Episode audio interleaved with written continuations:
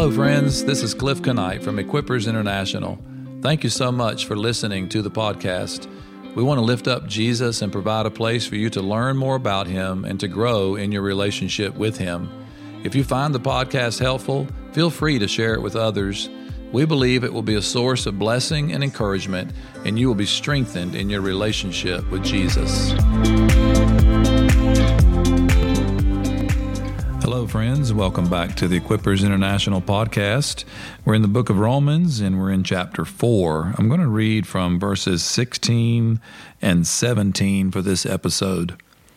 For this reason, it is by faith, in order that it might be in accordance with grace, so that the promise will be guaranteed to all the descendants, not only to those who are of the law, but also to those who are of the faith of Abraham, who is the father of us all.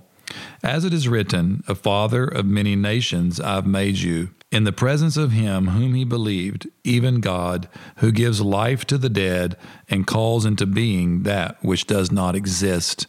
Now, in our last episode, we talked about the importance of righteousness through faith and how Paul explains that if those who are of the law are heirs, then faith is made void. And we talked about the importance of the promise that God made to Abraham and how he swore by himself. And we looked at that in Hebrews chapter 6. So, Paul's building on this simple truth that faith is at the foundation of the good news of God. Now, this shouldn't come as any surprise. If you'll remember at the very beginning of Romans, in chapter 1, Paul makes this statement that the gospel is the power of God to salvation for everyone who believes. And he goes on to say that in it, the righteousness of God is revealed from faith to faith. So the whole process is all about faith all the way through. And Paul is using specifically Abraham in the whole of chapter 4 to illustrate this foundational truth of faith. Now, in these verses for today's episode, Paul's going to continue in his discussion of faith. Now he's going to specifically link faith to grace.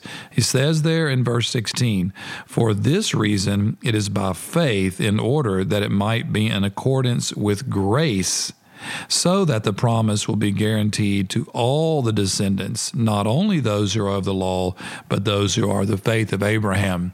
So, the first thing that Paul's doing in this verse is he's linking faith to grace. Now, he's going to pick back up on this link between faith and grace in chapter 5. It's not something new for Paul. He's already mentioned it in chapter 3. You remember that he talked about how all who have sinned have fallen short of the glory of God, but it is through faith by grace as a gift that God brings redemption through Christ Jesus. So it's this very foundational truth that as God provides by His grace as a gift to us our redemption to make us righteous in Christ, all we have to do is believe that that's the only response. It's not based on works, it's not based on the law, it's not based on any other means other than faith.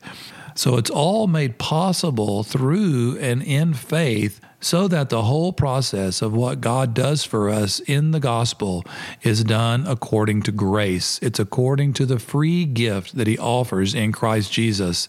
And the only response to a gift is belief, is receiving that gift by faith. Now, notice what Paul says in verse 16. He says, Not only to those who are of the law, but also to those who are of the faith of Abraham. Paul's beginning to bring a contrast between the Jews and the Gentiles.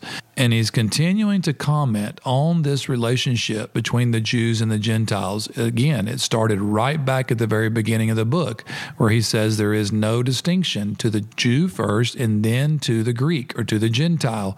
And what Paul says here in verse 16, it's not only to those who are of the law, he doesn't mean that it's for those who are doing the law. He refers to those who are of the law as the Jews. They're the ones that identify themselves as people of the law. But Paul goes on to say that it's not only those who are of the Jews or of the law, but it's also those who are of the faith of Abraham. And I want us to notice there in verse 16, he refers to Abraham as the father of us all.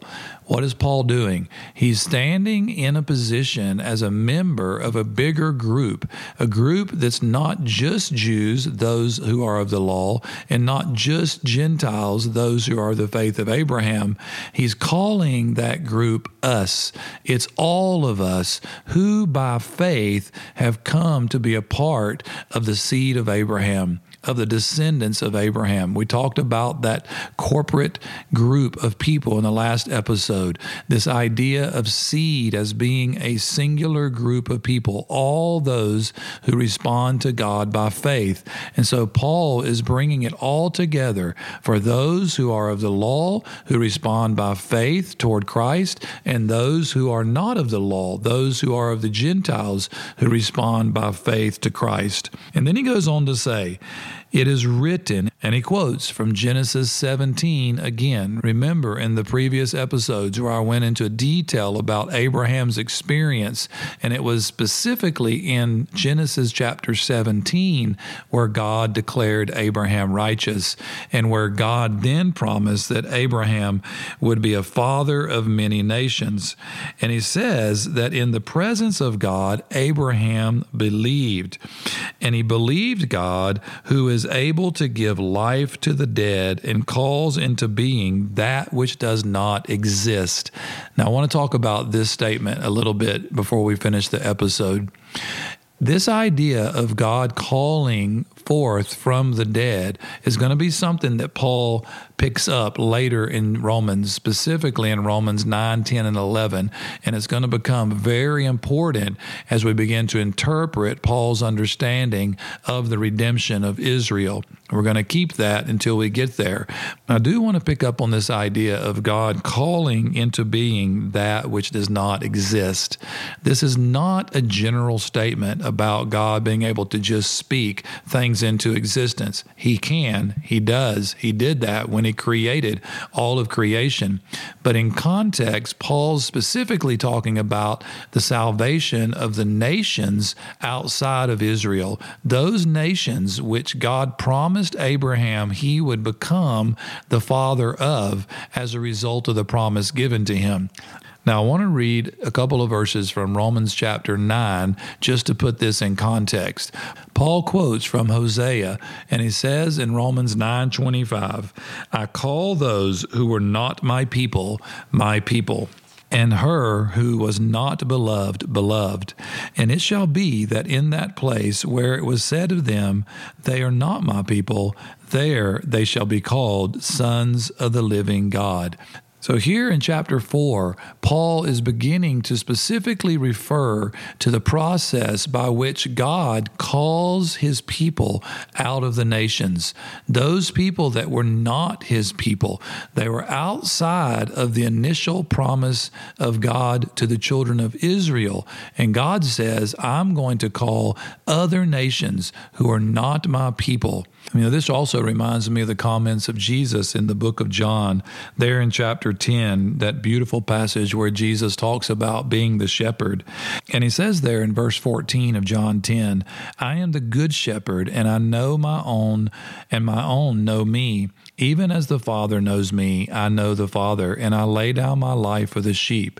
And then in verse 16, he makes this very important and very telling statement. I have other sheep which are not of this fold. He is specifically talking about the Gentiles. When he talks about the fold, he's talking about the house of Israel.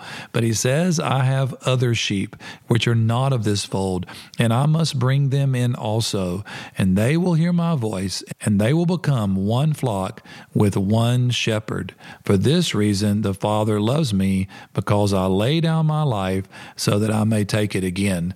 So Jesus is referring to this beautiful truth that Paul is laying out for us right here in Romans 4 that God called a people that were not his people. It was him fulfilling his promise to Abraham.